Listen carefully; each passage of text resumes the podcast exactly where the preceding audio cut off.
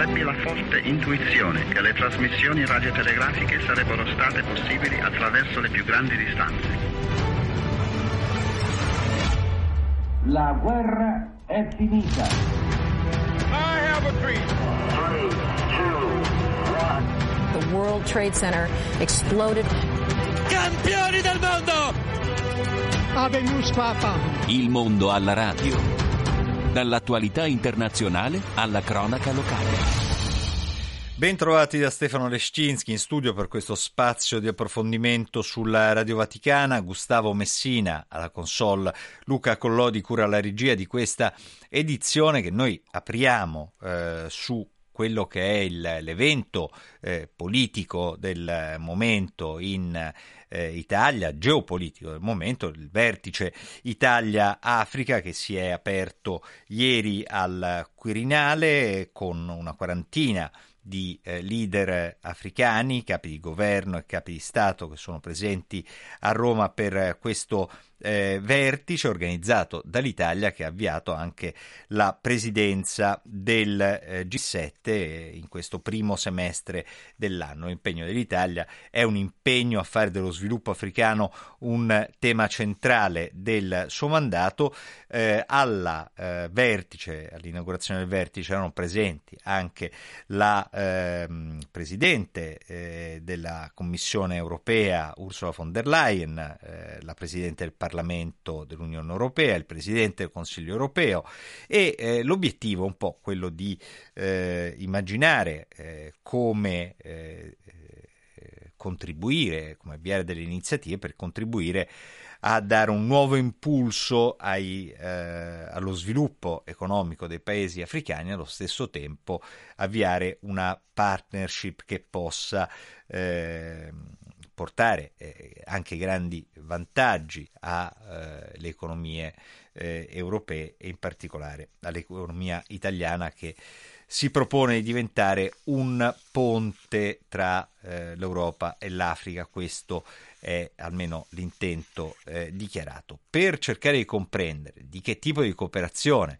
si eh, sta parlando e quali sono poi effettivamente i termini sui quali questa cooperazione si basa, abbiamo in collegamento telefonico Francesco Petrelli, portavoce di Oxfam Italia. Ben trovato, grazie per essere con noi. Grazie a voi dell'invito e un saluto a tutti. Francesco Petrelli, si parla di fatto di cooperazione, no? Con eh, questo vertice si cerca di inaugurare una nuova strada, che è quella del eh, piano Mattei, è stata varata una legge in questo senso, il piano Mattei che eh, si richiama a eh, quanto immaginato nel suo rapporto di cooperazione dal, da Enrico Mattei, fondatore dell'ENI, negli anni eh, 50 viene riproposto oggi eh, su una chiave diversa, ma in realtà non molto chiara eh, al, al, grande pubblico. Quali sono i punti principali, secondo lei, di, che sono la forza, i pilastri di questo piano? Ma uh, Mattei fu un innovatore quando agì, eh, che ruppe anche certi equilibri come dire, assetti di potere di tipo economico perché trattava petrolio, fu, Mattei fu l'inventore dell'ENI, quindi il petrolio era ed è, ma era allora mm, decisivo per l'energia, per lo sviluppo anche del nostro paese, del nostro continente europeo e si propose, propose ai paesi produttori di petrolio una forma di assetto proprietario alla pari, anzi addirittura dove quei paesi avevano la maggioranza. Questo ormai una storia di 60 anni fa, diede fastidio anche per esempio alle grandi multinazionali produttrici americane, eh, si dice che chissà forse la sua fine è legata in questo in qualche modo anche alla rottura eh, di questi equilibri di potere consolidati di derivazione neocoloniale in qualche modo.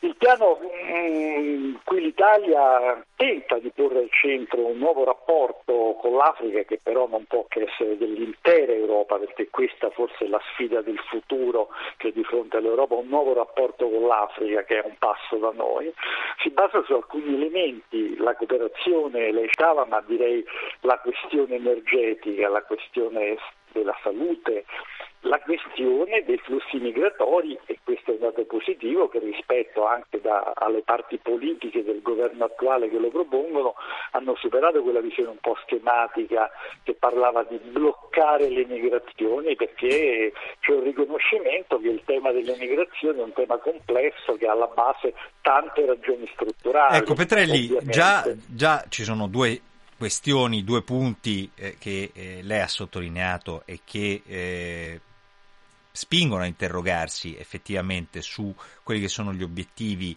eh, geopolitici di questo tipo di, eh, di, vertice, questo tipo di partenariato che bisogna lanciare, perché finora eh, diciamo che gli obiettivi chiari sono esclusivamente eh, quelli delle economie sviluppate, eh, cioè delle economie europee e poi dell'Italia nello specifico, cioè l'approvvigionamento energetico, le questioni eh, migratorie, come fermarle ci si interroga, ci sono tanti soldi da eh, investire nei paesi eh, africani eh, anche a fondo perduto, almeno questa è eh, la dotazione diciamo, con cui si presenta questo piano Mattei, ma all'Africa cosa serve? All'Africa serve, se effettivamente sembra un po' strano ribadirlo nel 2024, tutto questo si costruisce attraverso una partnership realmente paritaria e come si dice da molti mesi non predatoria Sembra ovvio, ma evidentemente se lo si riafferma non lo è.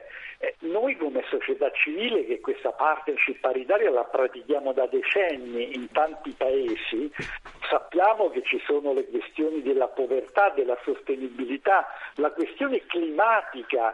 Eh, se si pensa ad, una, ad un rapporto di cooperazione energetica che punta ancora all'industria estrattiva del fossile, come dire, la cooperazione non è paritaria evidentemente perché siamo noi con loro che dobbiamo ripensare il nostro modello di sviluppo e ricominciare in qualche forma a ristabilire dei rapporti paritari che prevedono oh, restituzione, che preveda riconoscimento, che preveda accesso ad un continente che non è quel buco nero fatto solo di disperazione.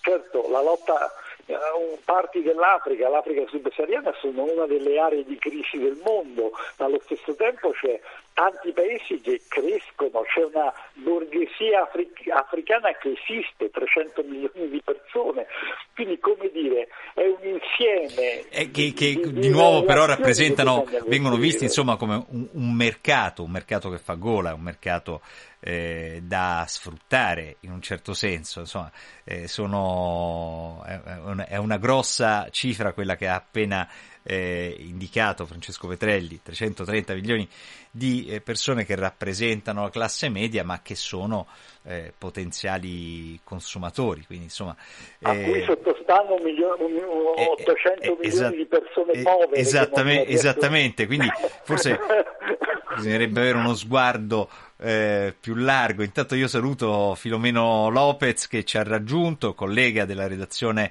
portoghese per eh, l'Africa. Grazie per essere con noi, Filomeno, che tra Grazie l'altro è originario della Guinea-Bissau, quindi sì, uno dei sì. paesi interessati dal, dal vertice, dal vertice e, sì, quindi dalla presenza eh, dei politici in questo paese. Come si fa, eh, oppure eh, meglio, è corretto eh, vedere e avere una visione eh, dell'Africa solo a livello continentale e non invece nelle sue tante sfaccettature. Insomma, come si fa a pensare a una cooperazione e a un piano che vada bene per tutto il continente? boh, eh, sai, nel caso italiano devo dire che um, questi, eh, ciò che è successo adesso, questo summit, è una continuità di ciò che era già iniziato da, da tanto tempo. Eh, va ricordato che comunque la prima persona che ha cominciato questa serie di paesi africani con un paese, però che era il più gigante anche in termini di popolazione, che era la Cina, era Mandela, quando era a capo dell'Unione eh, Africana. Lui con quel eh, gesto eh, organizzò in Cina il primo summit Cina-Africa. E andarono in tanti, a cominciare da lui, colui che era eh, ma in quel momento lui voleva lanciare, secondo me, un segnale non soltanto al continente, ma anche ai partner normali del, del continente, che è l'Europa, che resta comunque, cioè di capire che eh, c'era il mondo della globalizzazione e probabilmente non si, non si, si stava rendendo conto che anche per, la, per l'Africa arriva il momento della globalizzazione e in termini concreti significa io posso scegliere anche un'altra persona. Se arrivo da te, ti chiedo tale cosa, mi stai rendendo la vita in, in difficile, vado da quell'altro. No? E quindi questo è stato il primo summit. No? E dopodiché, nell'ultimo che abbiamo visto a Parigi, dove c'erano tutti, abbiamo visto per la prima volta anche il linguaggio dei capi di stati e di governo cambiare, ma perché da tempo che loro sono sotto pressioni di, di, di critiche feroci dalla parte della società civile, soprattutto dei, dei giovani attraverso i social, eccetera, su questo fatto, nel senso che per gli africani è, ha un senso di vergogna, perché dice in nessuna parte del mondo no, uno decide e porta per esempio qual paese d'Africa che potrebbe portare tutti i capi di governo e di, e di Stato dell'Europa in, in, in, in, Africa, in Africa sì, nel continente sì, in un paese esatto, sì, nessuno ha la, forza, ha la forza di farlo. Però quello degli Stato italiano voglio dire è comunque legittimo perché comunque fa parte ancora diciamo, di un processo. un sigillo anche internazionale del, dell'Europa. Però c'è un, una questione eh, che mi preme chiedere prima a Filomeno e poi la, la domanda ovviamente è girata anche a Francesco eh, Petrelli Qua stiamo parlando di eh, partenariato, insomma, si usano tanti termini, no? procedere di pari passo, un rapporto da pari a pari, ehm, ma stiamo parlando di cooperazione e la cooperazione è una cooperazione per lo sviluppo, fondamentalmente. Che tipo di cooperazione si può immaginare oggi? Cioè, che cos'è la cooperazione? Perché noi siamo abituati, e anche a livello di opinione pubblica, in Italia, ma in Europa in generale, la cooperazione è quella cosa che fanno alcune organizzazioni non governative, quando va bene alcune organizzazioni internazionali, a livello eh, locale eh, si fanno delle iniziative per favorire, eh, non so, eh, microimprese o una, delle attività che possano eh, risollevare le sorti di qualche piccola comunità. Ma cos- cosa dobbiamo intendere per cooperazione, Filomena? Eh, vedi, um, io devo dire che la, la questione principale oggi per gli africani da molto tempo è il fatto che eh, già da parecchio si diceva bisogna uscire dallo sviluppo, no? nel senso che abbiamo visto che dopo 700 anni di rapporto lo sviluppo è sempre voluto dire più meno sviluppo per noi e più sviluppo per gli altri e quindi da tanto tempo cresce veramente di più, ma soprattutto anche all'interno dei giovani, eccetera, questa nuova posizione panafricana di cambiare paradigmi. Ma nel cambiare i paradigmi, a me quello che interessa nel momento, il problema che la gente dice non è più che cosa pensa l'altro su di me, ma cosa penso io in questo incontro, no? E forse è lì che ancora l'Africa deve eh, organizzarsi, eh, secondo me, propriamente, cioè nel senso che eh, non sono più preoccupato con che cosa vuole Cina, l'Italia da me, ma cosa io voglio da me stesso e che nell'incontro con l'Italia o la Cina, eccetera, posso richiedere. Questo è parso ormai più del 70% di, di, quasi tutti nel continente dicono questo esplicitamente a livello della società.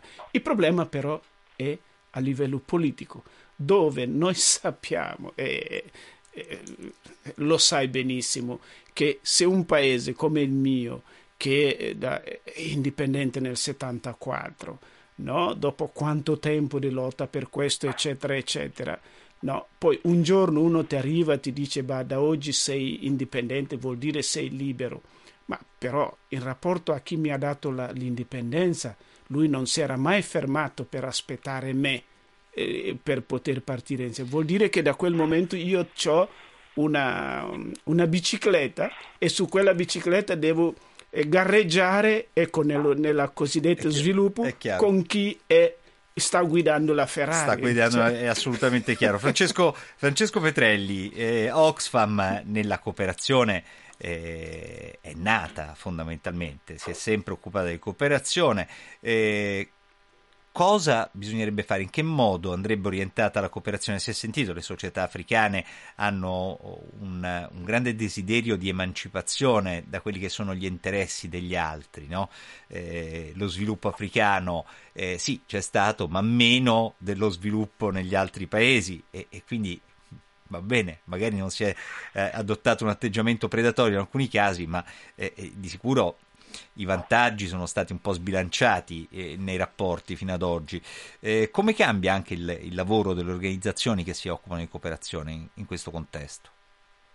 Ha ragione il, il- il collega, bisogna cambiare paradigmi e prima ancora, io lo dico spesso, noi siamo attori, agenti della cooperazione, ma prima ancora noi dobbiamo ragionare e cambiare i paradigmi sullo sviluppo così come lo abbiamo conosciuto. E così com'è non ce n'è per tutti e non ce ne può essere per tutti, per cui in realtà bisogna ripensare lo sviluppo e i suoi paradigmi e probabilmente bisogna ripensare la cooperazione così, così come l'abbiamo conosciuta in questo tratto storico dalla seconda metà del Novecento, tant'è vero che non è un caso che c'è una riflessione, un dibattito non solo a livello di società civile sulla necessità di decolonizzare la cooperazione decolonizzare la cooperazione e questo è necessario farlo se saremo in grado di avviare una transizione ad una diversa forma, modo di sviluppo che contiene anche quello che diceva eh, Filomeno certamente, cioè non solo cosa si aspettano gli altri da noi, ma cosa io voglio dagli altri. Il multiallineamento, che è questa parola della geopolitica, eh, da parte di gran parte del sud globale e dell'Africa è una consapevolezza che si gioca un ruolo un'altra questione che noi poniamo. In questo dialogo, in questo ponte che è fatto anche di società civile, che vuol dire di attori economici, non profit, forse anche profit su altre basi, c'è una questione che è importante, anzi fondamentale, che è quella non solo di ripensare la cooperazione, ma anche di aggredire dei nodi strutturali. Il tema della diseguaglianza, che non è solo fra i paesi ma nei paesi, e non ci basta dire che ci sono 300 milioni di africani che sono classe media, è una di queste grandi questioni. L'altra è quella dello Stato di diritto, dei diritti della democrazia, della possibilità per questa società civile che prende coscienza di creare opportunità, perché non c'è sviluppo senza Stato di diritto e forse non c'è neanche economia e forse non c'è neanche economia di mercato se la vogliamo costruire. Questo è quello che dove- eh, queste sono le grandi domande a cui l'Europa, di cui forse l'Italia può essere ponte utile, si deve porre tutta insieme, perché è chiaro che E soprattutto senza fornire, probabilmente senza fornire ricette precostituite che non potrebbero eh, funzionare venendo dall'ester- dall'esterno. Filomeno Lopez voleva sicuramente intervenire su questo punto, ma io voglio aggiungere ancora un pezzettino. Eh, si diceva ripensare la cooperazione.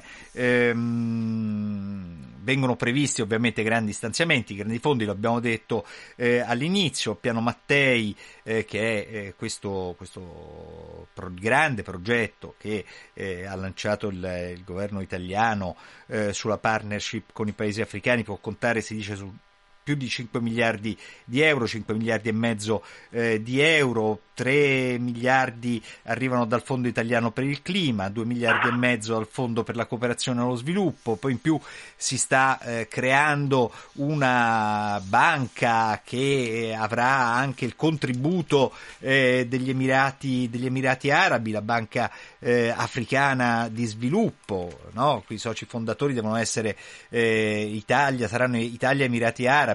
Eh, si parla di- sempre di grandi, di grandi somme di denaro, però eh, come mai a fronte di tante somme di denaro disponibili non si è mai aumentato ad esempio quello che è lo stanziamento del, eh, degli aiuti allo sviluppo che in base agli impegni internazionali che erano stati presi, dovevano essere lo 0,7% eh, del PIL dei paesi più ricchi e l'Italia non, non è riuscita insomma, neanche a raggiungere eh, lo 0,4% se non sbaglio.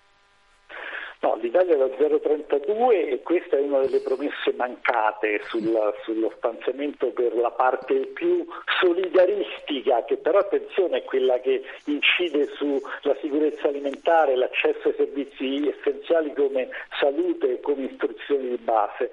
Allora il punto è che noi... E poi è la parte che forse si vorrebbe sacrificare di più in favore del, del piano Mattei. Assolutamente, noi con i 5 miliardi e mezzo, che è un pezzettino rispetto alle esigenze alle necessità di una situazione, in realtà risorse, non ci sono risorse aggiuntive. Il fondo clima è stato stanziato due anni fa dal governo Draghi, è la somma delle risorse disponibili.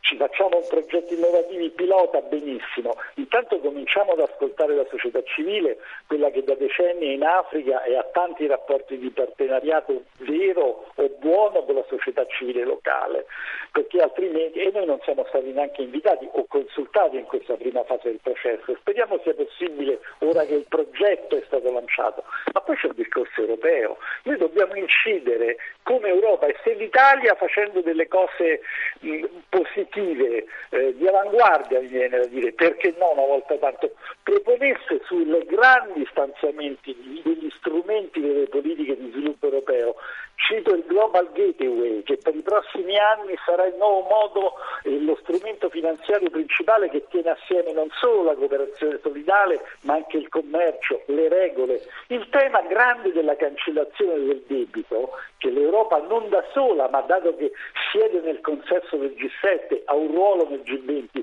dovrebbe porre come questione essenziale per un vero piano dove, come dice Mattarella, si va piano si va, si, si va, lontano solo se si va insieme, che è un vecchio pro, e saggio pro, proverbio africano. Bene, allora ponendo queste questioni, ponendole come Italia in Europa e con l'Europa, noi possiamo aprire una discussione vera e ci ridia fiducia e credibilità nei nostri interlocutori in quel 70% di giovani o giovanissimi africani che forse torneranno a guardare a noi come un'opportunità una speranza. Grazie Francesco Petrelli. Le, Filomeno, su questo punto, in maniera eh, abbastanza sintetica, perché dobbiamo chiudere questa prima parte, eh, come, eh, no, come la interpreti, soprattutto sulla questione della cooperazione solidaristica, no? che eh, una volta veniva vissuta come un, un dovere, adesso viene considerata eh, come una cosa abbastanza inutile, no? basta con,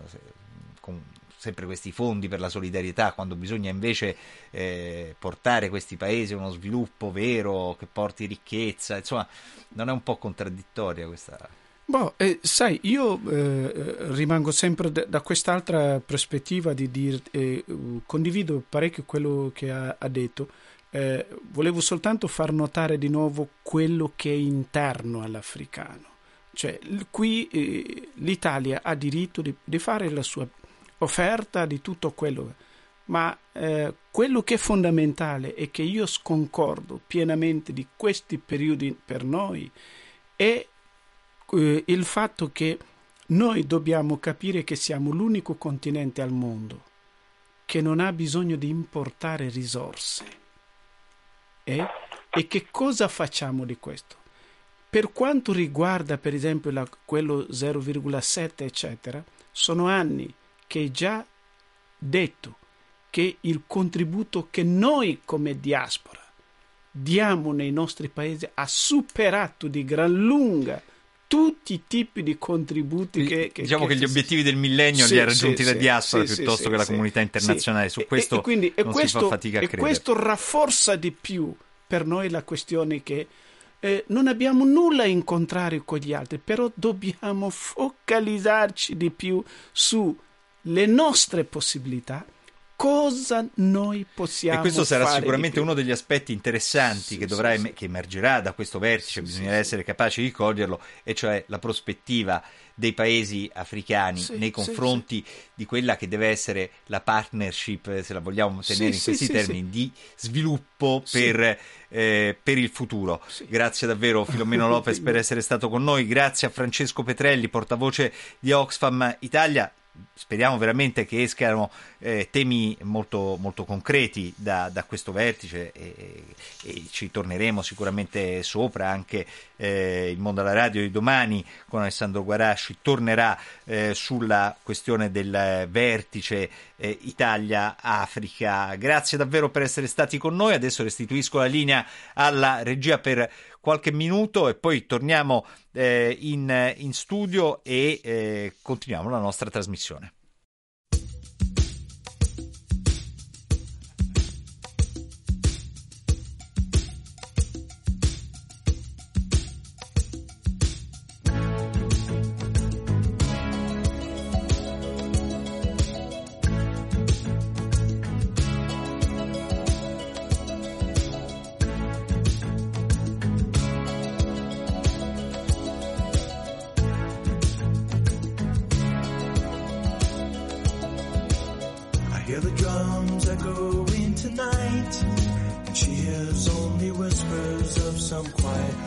Conversation.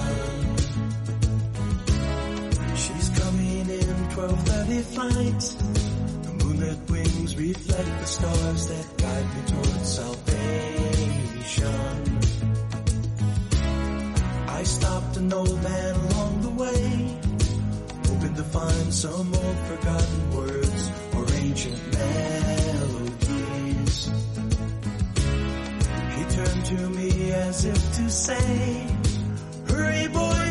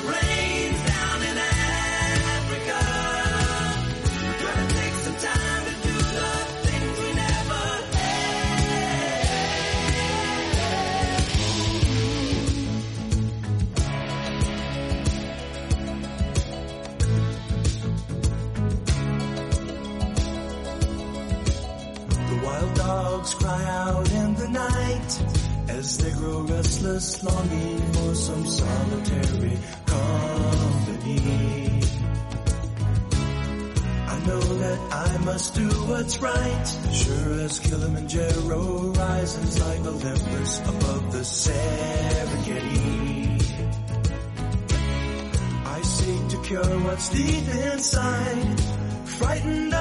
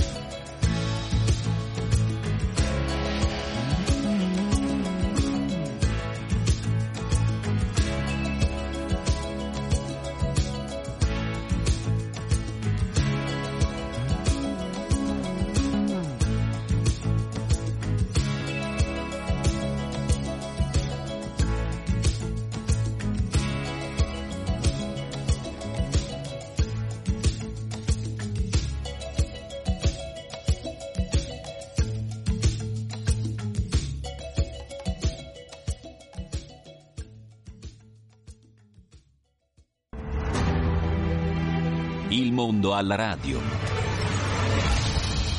Nuovamente bentrovati da Stefano Lescinski in studio per questo appuntamento con l'approfondimento sulla Radio Vaticana. Questo è Il Mondo alla Radio e Luca Collodi è il regista di oggi, mentre Gustavo Messina ci segue per la parte tecnica. Ehm, ha la, il tema che, che, noi seguiremo ovviamente in questo secondo spazio del, del mondo alla radio riguarda eh, le questioni che ha toccato eh, Papa Francesco in una eh, intervista uscita sul quotidiano La Stampa, rilasciata al vaticanista Domenico Agasso e dove eh, Papa Francesco è tornato a parlare con, in, maniera, in maniera accorata eh, di quelle che sono eh, le guerre che eh, affliggono il, il, mondo, quelli che sono, eh, erano forse meglio dire, eh, le parti della guerra mondiale a pezzi e che si stanno sempre più avvicinando per formare un'unica eh, realtà. Papa Francesco ha detto la pace vera resta lontana e questo eh, riferendosi ovviamente alla eh, questione eh, del conflitto tra israeliani e eh, palestinesi, ma poi ha parlato anche della situazione dell'Ucraina e della sua contrarietà a a voler accettare la definizione di eh, guerre eh, giuste, eh, dicendo che è legittimo difendersi, ma eh, non eh, adottando una posizione che non vuole mai giustificare il ricorso eh, alla violenza. Insomma, i temi e gli spunti di riflessione sono tanti, quelli sollevati da Papa Francesco e che tornano periodicamente nel, nel, suo magistero. Tra l'altro ha parlato anche poi di, di tanti altri temi che comunque hanno a che fare con questo atteggiamento eh, del, del, mondo così poco propenso al, eh, al dialogo, al, al confronto e, e, alla fratellanza. Noi ne parliamo con Don Renato Sacco di Pax Christi Italia, in collegamento con noi. Ben trovato Don Renato, grazie per essere ancora con noi. Grazie, eccomi qua. E poi abbiamo in collegamento telefonico anche Mao Valpiana, che è il presidente nazionale del Movimento Non Violento ed è membro esecutivo della rete italiana Pace e Disarmo. Ben trovato, grazie per essere con noi, Mao Valpiana. Buongiorno a lei gli ascoltatori e grazie della chiamata. Don Renato, insomma, iniziamo un po' una riflessione su eh, queste parole di Papa Francesco che forse non suonano nuova, ma, ma che sono sempre più eh, radicali nel eh, denunciare quella che è la situazione eh, di, di, di, guerra, di violenza, i soprusi a livello mondiale e questa fatica anche della comunità internazionale, della comunità degli stati, dei, dei governanti, dei decisori politici di riuscire a intraprendere delle strade che portino invece alla pace e, al, e all'incontro tra i popoli. Sì, sì, io credo che se dovessimo fare un'analisi eh, quasi distaccata, laica e conoscitiva, diremmo eh, ma il Papa ha proprio il chiodo fisso, cioè non perde occasione, qualcuno gli dia qualche consiglio di dire qualcos'altro, e a Natale, il messaggio della pace, il discorso al corpo diplomatico, le varie udienze, le interviste, in tutte le occasioni, allora forse vuol dire che davvero stiamo vivendo una situazione tragica ed è direi anche tragico che tra le personalità, diciamo così, del mondo Papa Francesco resti l'unico perché gli altri poi discutono di altre cose o peggio ancora, magari lo diremo dopo, auspicano uno sviluppo, un aumento della guerra, un aumento delle armi, mentre il Papa, ripeto, in ogni suo intervento, da, dal lontano re di Puglia, settembre 2013 se non sbaglio, al sacrario di Re di Puglia dice ma anche oggi ci sono tanti morti perché ci sono interessi e c'è l'industria delle armi che è molto forte, il Papa continua a dire, l'ha scritto nella Fratelli Tutti, in tutte le salse potremmo giornalisticamente dire, un richiamo alla nostra coscienza, poi se siamo credenti ancora di più, la guerra è follia, è una strada senza fine, ha ripetuto quello dei suoi predecessori e dice nella guerra tutti perdono tranne quelli che vincono, tra virgolette, ha detto che sono i fabbricanti di armi. Lui non sa più come dirlo. È non chiaro. sa più come dirlo. Ma Ovalpiana, come si fanno a spiegare, a far passare eh, queste, queste idee, questi concetti eh, nella società a livello di opinione pubblica? Non, do- non sembrerebbe insomma,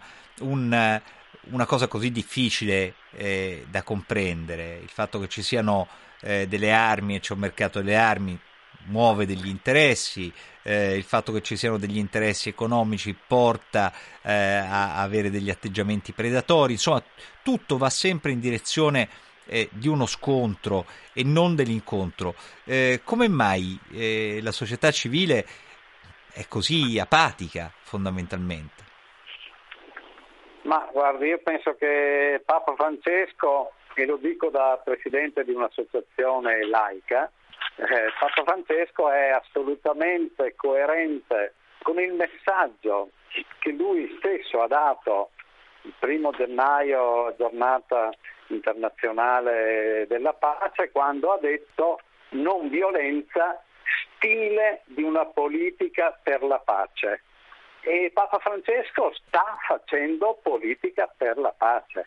È l'unico leader internazionale che va in questa direzione, ostinata e contraria, potremmo dire citando il poeta Fabrizio De André, e, e con questo Papa Francesco, ma lo dico senza esagerazione, mh, convinto di quello che sto dicendo, Papa Francesco si mette diciamo, nell'alveo, nel solco che è stato tracciato da Gandhi, da Martin Luther King e dagli altri grandi profeti della non violenza.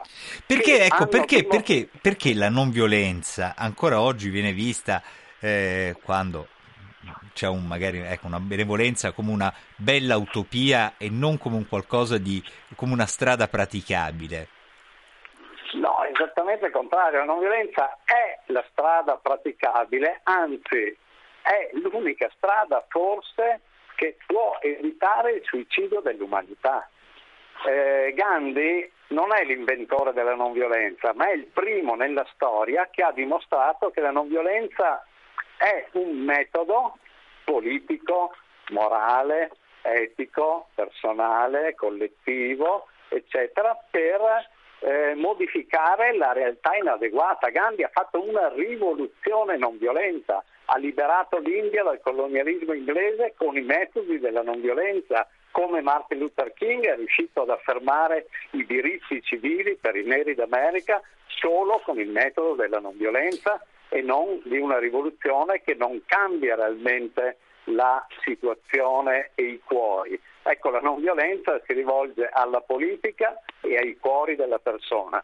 La non violenza eh, richiede a volte anche un, un grande prezzo da pagare, forse anche per questo viene vista come una strada eh, molto difficile da intraprendere, no? politicamente eh, è, è difficile che eh, possa premiare eh, in, breve, in breve tempo, eh, umanamente è una, è una scelta eh, impegnativa, eh, a volte penalizzante, talvolta anche eh, criminalizzata. Eh, del resto voi avete, eh, diciamo così, avuto anche tante esperienze in relazione a storie di non violenza in eh, zone di guerra eh, con il vostro movimento.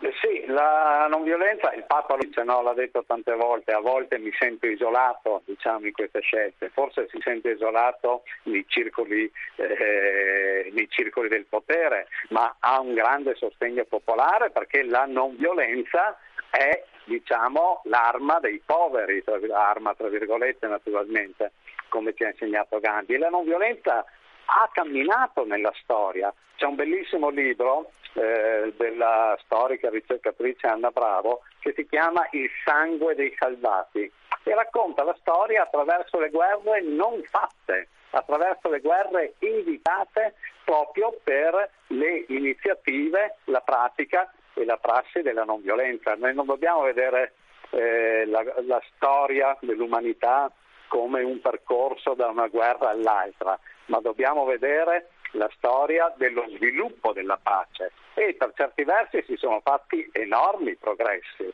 come ci sono ancora enormi ostacoli da superare, primo fra tutti quello di mettere al bando davvero le armi atomiche che sono una spada di Damocle eh, sull'intera umanità, ma la stragrande maggioranza dell'Assemblea generale delle Nazioni Unite e dei paesi hanno già intrapreso questa strada e noi qui in Italia, in Europa, stiamo spingendo perché anche i nostri governi, i nostri stati aderiscano a questa convenzione della messa al bando delle armi nucleari, così come nella storia siamo riusciti a abolire eh, le mine antiuomo, eh, le bombe a grappolo, cioè ci sono dei progressi del movimento pacifista internazionale. Eh, vanno visti, vanno conosciuti, vanno messi in relazione. Don Renato, gesti Ma Volpiana, la fermo solo un istante perché volevo sentire Don Renato Sacco su un punto. Eh, ci sono tanti risultati che sono stati raggiunti eh, dai eh, movimenti non violenti, eh, da chi lavora per il disarmo, eh, da chi lavora per la pace. C'è però eh, un tema che è, è, fondamentale, e cioè è quello del, dell'odio che esiste nel, nell'essere umano e, ed è sempre una causa scatenante eh, di conflitti. Noi vediamo eh, situazioni che non si risolvono eh, veramente da, da, da decenni, che, che, che, si basano sul desiderio di rivalsa, di vendetta, di esclusione. E lì come interveniamo, Don Renato? Ma sì, sicuramente anche il lavoro di Pascristi, eccetera, è quello di una formazione delle coscienze, di portare a scelte che non vadano ad, in, ad aumentare questa tendenza che ci può essere eh, ovviamente nell'essere umano, i teologi ci insegnano il peccato originale, eccetera.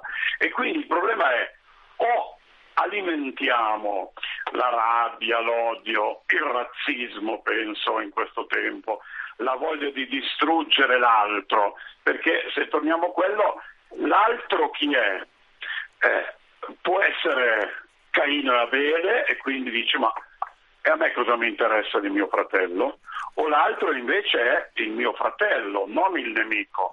Allora se io in questa strada, e qui c'è il senso della vita, dell'impegno di ognuno, io vado ad armare le mani dell'odio, diceva l'amico Mao, se io gli metto nelle mani le armi nucleari, le bombe intelligenti, i missili eh, che vanno a colpire a migliaia di metri un obiettivo, le armi al fosforo bianco, l'uranio impoverito, il Papa lo denuncia adesso anche con l'intelligenza artificiale, droni, robot killer, eccetera, eccetera. Io rendo ancora più possibile la possibilità di dire io sono il padrone del mondo e lo posso distruggere. Penso alla pena di morte in questi giorni di cui si parla negli Stati Uniti e non solo. Ogni volta che io armo, è per quello che il Papa eh, continua a dire questo, proprio perché la, siamo arrivati non più come nella prima guerra mondiale dove già il Papa diceva inutile strage, ma la possibilità distruttiva dell'umanità oggi è reale, per cui l'impegno del disarmo è a, tutto tondo, il Papa parla di un disarmo eh, globale, dove dobbiamo disarmare il cuore, ma anche disarmare le mani, disarmare l'economia. Se io investo di più in armi che non nelle scuole nella sanità, l'altro diventerà sempre più un nemico e non una persona di cui avere cura.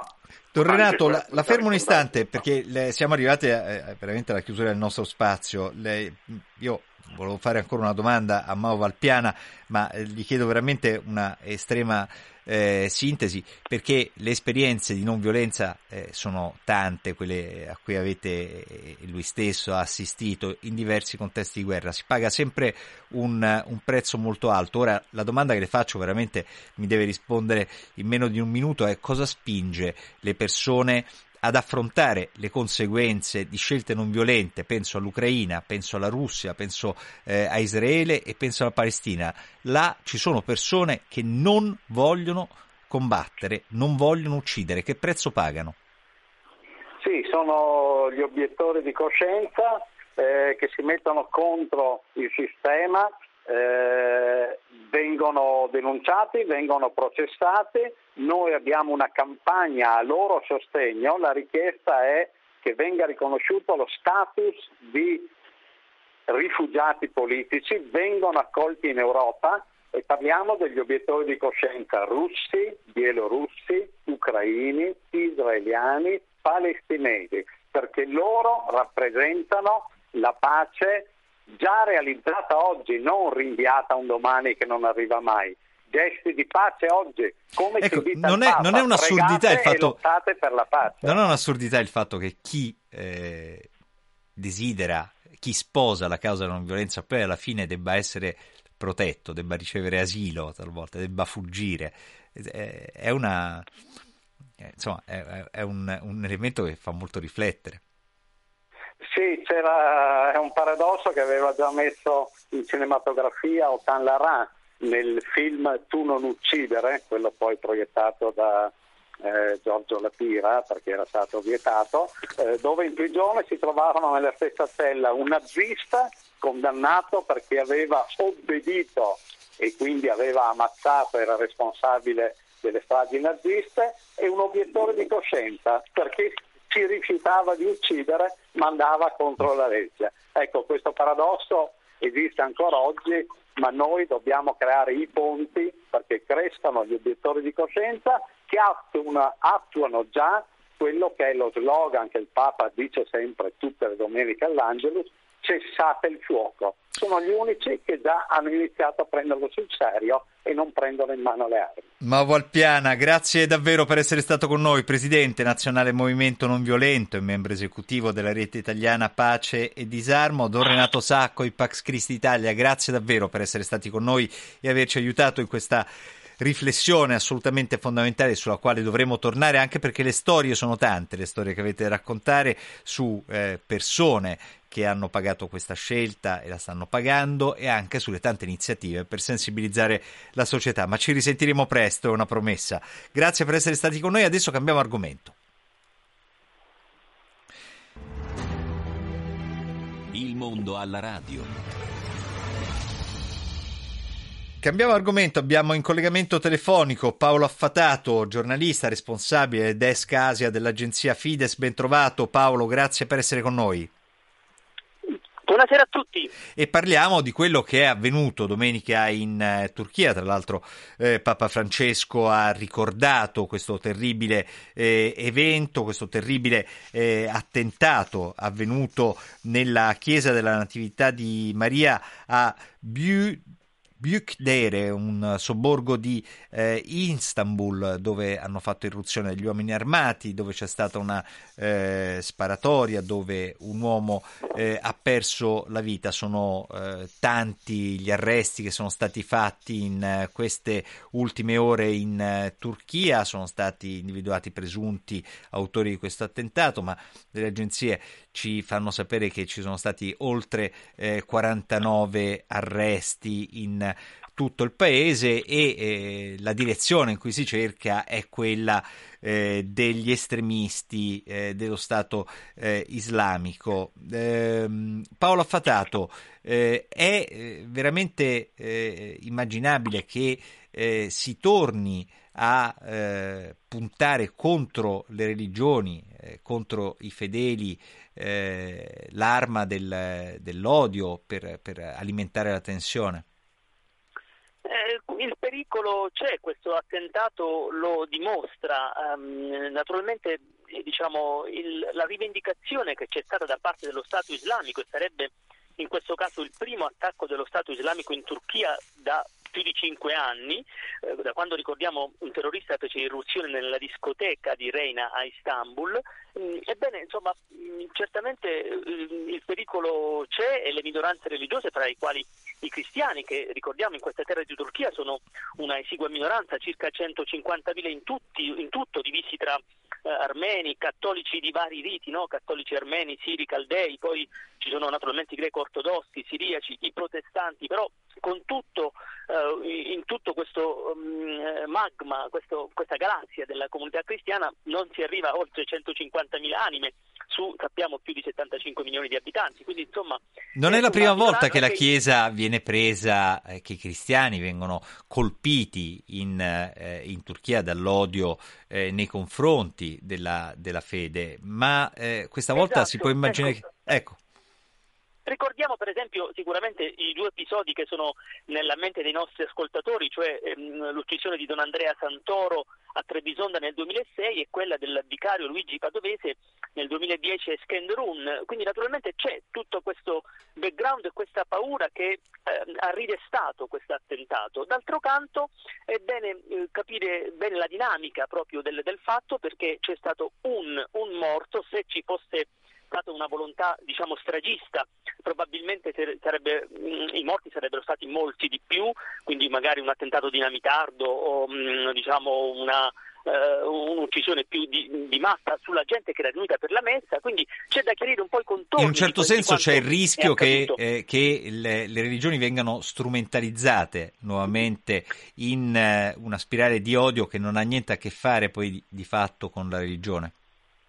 Eh, questo è il pericolo che mh, ci è piaciuto anche eh, il messaggio che oggi ha dato il patriarca Bartolomeo che ha proprio detto questo, non permettiamo a nessuno che la paura prevalga sulla pace e che distrugga l'armoniosa convivenza delle comunità religiose in Turchia. Eh, le religioni sono sempre a rischio, le comunità religiose, di essere identificate o colpite per motivi che sono estranei poi alla stessa fede, motivi politici o di altro genere. Ricordiamo anche l'inquadramento eh, generale di questo conflitto in Medio Oriente che rischia di allargarsi, quindi tutti questi elementi ehm, ecco, pongono un punto interrogativo bisognerà, ehm, eh, a cui bisognerà rispondere nei- nelle prossime settimane. Grazie davvero Paolo Affatato, ricordo responsabile del desk Asia dell'agenzia Fides, grazie per essere stato con noi e per averci aiutato a eh, orientarci in eh, questa fase che è una fase tra l'altro eh, ancora molto poco chiara, coperta eh, dal, eh, in attesa delle- degli esiti delle indagini con arresti in corso eh, e dovremo quindi tornarci sopra sicuramente nei prossimi giorni. Grazie per essere stato con noi, risentirci. Grazie a te Stefano grazie agli ascoltatori. E il mondo alla radio con questa ultima intervista termina qua. Io ringrazio Gustavo Messina per l'assistenza tecnica, Luca Collodi per l'aiuto con la regia di questa edizione. Saluto tutti voi cordialmente. Il mondo alla radio torna domani.